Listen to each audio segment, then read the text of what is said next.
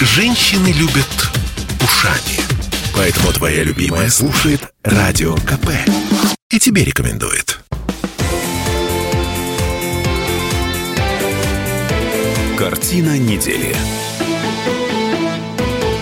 А всем привет. Это радио «Комсомольская правда». Я Дмитрий Делинский. Я Ольга Маркина. Ректор гуманитарного университета профсоюзов Александр Записоцкий. Вместе с нами Александр Сергеевич. Здравствуйте. Здравствуйте.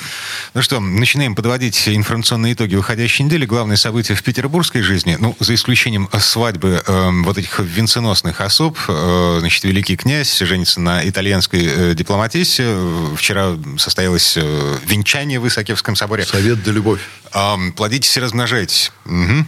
А, в общем, политика. Беглов у нас может стать бессрочным губернатором. В Госдуму вот сразу после выборов поступил законопроект, который обнуляет губернаторские сроки и переименовывает глав регионов в глав регионов. Единороссы есть... предложили такой законопроект. Это, по-моему, Крашенинников, да, и сенатор Клишес. Это такой подарок губернаторам за то, что регионы проголосовали за партию «Единая Россия».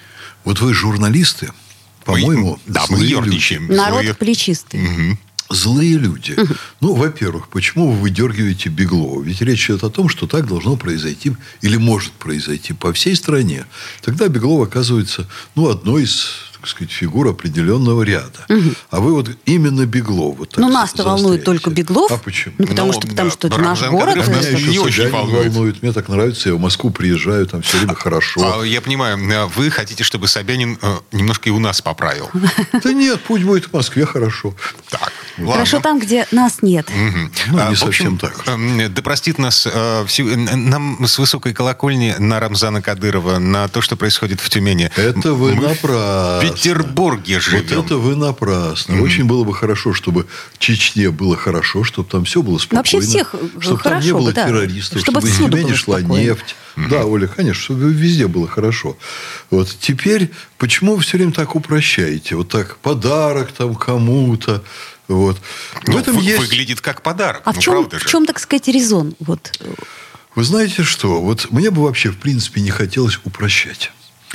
Потому да, как... усложнять. А? Усложняем. А, ну, я вот попробовал усложнить и посмотреть на такие дела под разными ракурсами. Вот я задам простой вопрос. Губернатор должен бороться все время за мнение электората. Это хорошо или это плохо? Конечно, хорошо. Да, с одной стороны. Со всех То сторон. есть он все время должен принимать решения. Которые устраивают да, нас. Которые устраивают людей. А с другой стороны, он должен все время пиариться. Это означает, он должен быть все время публичной фигурой, он должен все время быть на людях. Вообще-то да. Он должен какие-то там совершать действия. Да. Он должен м, опасаться за какие-то там сказанные слова, те или другие. А может быть, ему не тратить на все это время и заниматься просто хозяйством. Вот. Сейчас мы, значит, вот натолкнемся на а, классический вопрос. Собственно, э, кто из петербургских губернаторов последних 30 лет был самым э, ярким и самым эффективным? Александр Сергеевич? Если вас интересует мое мнение, самым эффективным был Владимир Анатольевич Яков. Согласна. А самой яркой была Валентина Ивановна Матвиенко. А, согласен. А, но при этом да. их эффективность а, люди, ну, как бы сравнивают между собой. То есть это два губернатора, которые в истории Петербурга, в современной истории Петербурга оставили самый а, значимый след. Они действительно оставили. Еще Собчак очень запомнился. Ну, Собчак, он запомнился скорее своей изысканностью и интеллигентностью. Ну, своей, да, и в хорошем смысле. В хорошем смысле. И сменой вывески. Да. Ну, и это тоже. Вот, но я но... к чему говорю, что Яковлев, он реально очень много сделал. Да. Мы все всем дорогам Очень много мы сделала. должны быть благодарны именно Яковлеву. А Валентина Ивановна вообще-то тоже немало сделала. Немало сделала. Я вот, за. Да. И я такую цифру приведу по сравнению с э, периодом Владимира Анатольевича Яковлева. У него был вообще период для страны тяжелый очень тяжелый для Петербурга. Валентина Ивановна подняла городской бюджет в шесть раз. Угу. Но правда, это было в сытые нефтяные годы. Да, правда, увеличилась и, похоже, в то же самое время очень сильно коррупционная емкость. Но вот я так, понимаете, я к Яковлеву отношусь с огромной симпатией. Вот мне, как ректору, лучше всего работалось при Яковлеве. И я это навсегда запомню. И я видел, как он работает. Вот. Но при всем при этом я себе как-то сказал в какой-то момент. Вот посмотрите, даже если при Яковлеве бюджет не расхищали вообще, полностью. Вот не было никакого распила там и так далее. Что тоже трудно предположить, потому что самый рачительный губернатор, он не может вот так защитить на 100% бюджет. А давайте себе представим, что при Валентине Ивановне половину бюджета вот как-то там растаскивали. Чего, конечно, тоже не было. Это было бы большое такое преувеличение. Ну, давайте представим. Тогда все равно Матвиенко обеспечила бюджет в три раза больше, чем было при Яковлеве. Ну, сытые нулевые делаем э, скидку наверное, на это. Наверное, Но, однако, если бы народ голосовал за Валентину Ивановну к концу ее срока, я совершенно не уверен, что она бы выиграла. Не Сосули? факт. Не Вы знаете знаю. что? Дело не в этом. А играли, вот понимаете, такие электоральные странности. Губернатор очень сильный, а вот какие электоральные странности? Она неудачно вошла в город после Яковлева. И помешали ей очень сильно московские пиарщики, которые приехали и руководили ее избирательным штабом, ее компанией. Там было Но мы помним. очень вт- много ошибок. Второй тур выборов, э, последний в нашей истории, второй тур. Да. И она сама, она к этому вообще не причастна. Потому что она вынуждена была ну, значит, отдать все в руки вот той московской команды, которая работала с огромными ошибками. А след остался. А дальше шли еще какие-то мелочи вот такие, ну, с практической точки зрения. Что Валентина Ивановна слишком хорошо одевается, что она слишком яркая, что она слишком много меняет нарядов. И вот это ей ставили в вину, а забывали смотреть на очень многие полезные для города вещи, которые она делала.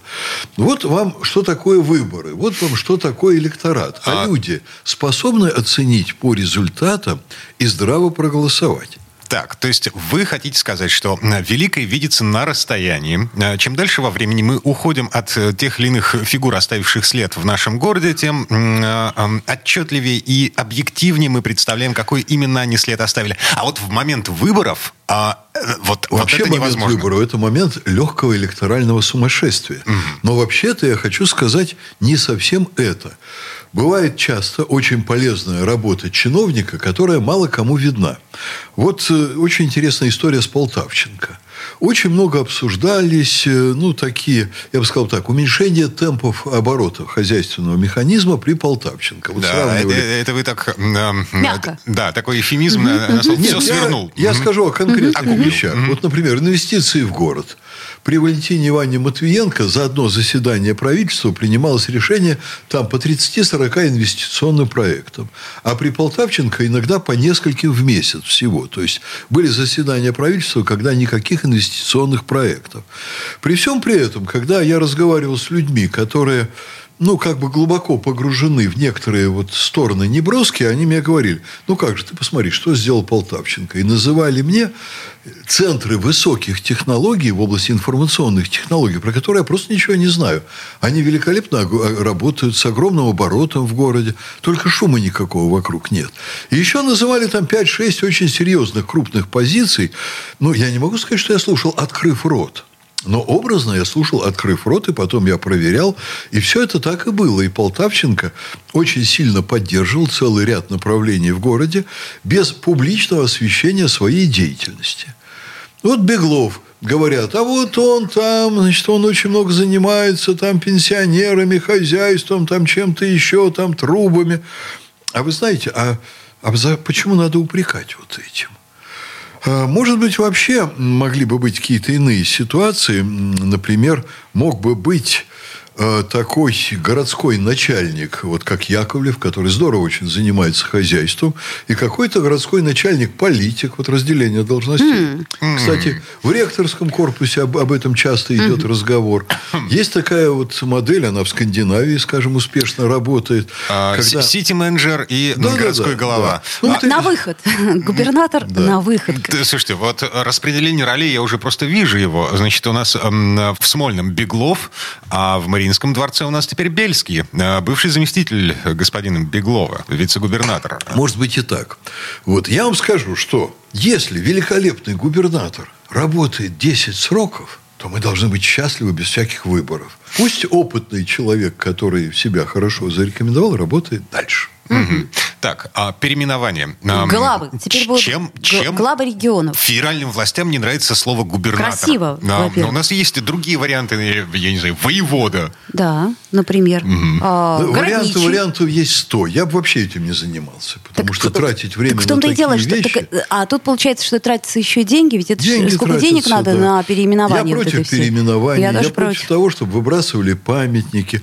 А то вот ложишься спать за Песоцким, а просыпаешься там Потоцким, например. Mm-hmm. Вот из какого перепугу я должен к этому Это хорошо еще, если Потоцким просыпаешься. Да. Угу. А то Батырханом. Да? Например, а да. Зингельшухер длинновато и трудно произносимо. Господа, вот эти шутки давайте мы прекратим. А... Они, я не хочу сказать глупые, но неприличные. Ладно, остановимся на этом. Вернемся в эту студию буквально через пару минут. Я напомню, ректор Гуманитарного университета профсоюзов Александр Записовский. Ольга Маркина. Я Дмитрий Делинский. Мы подводим некоторые информационные итоги уходящей недели. Картина недели. Я слушаю «Комсомольскую правду», потому что «Радио КП» — это корреспонденты в 400 городах России. От Южно-Сахалинска до Калининграда. Я слушаю «Радио КП» и тебе рекомендую.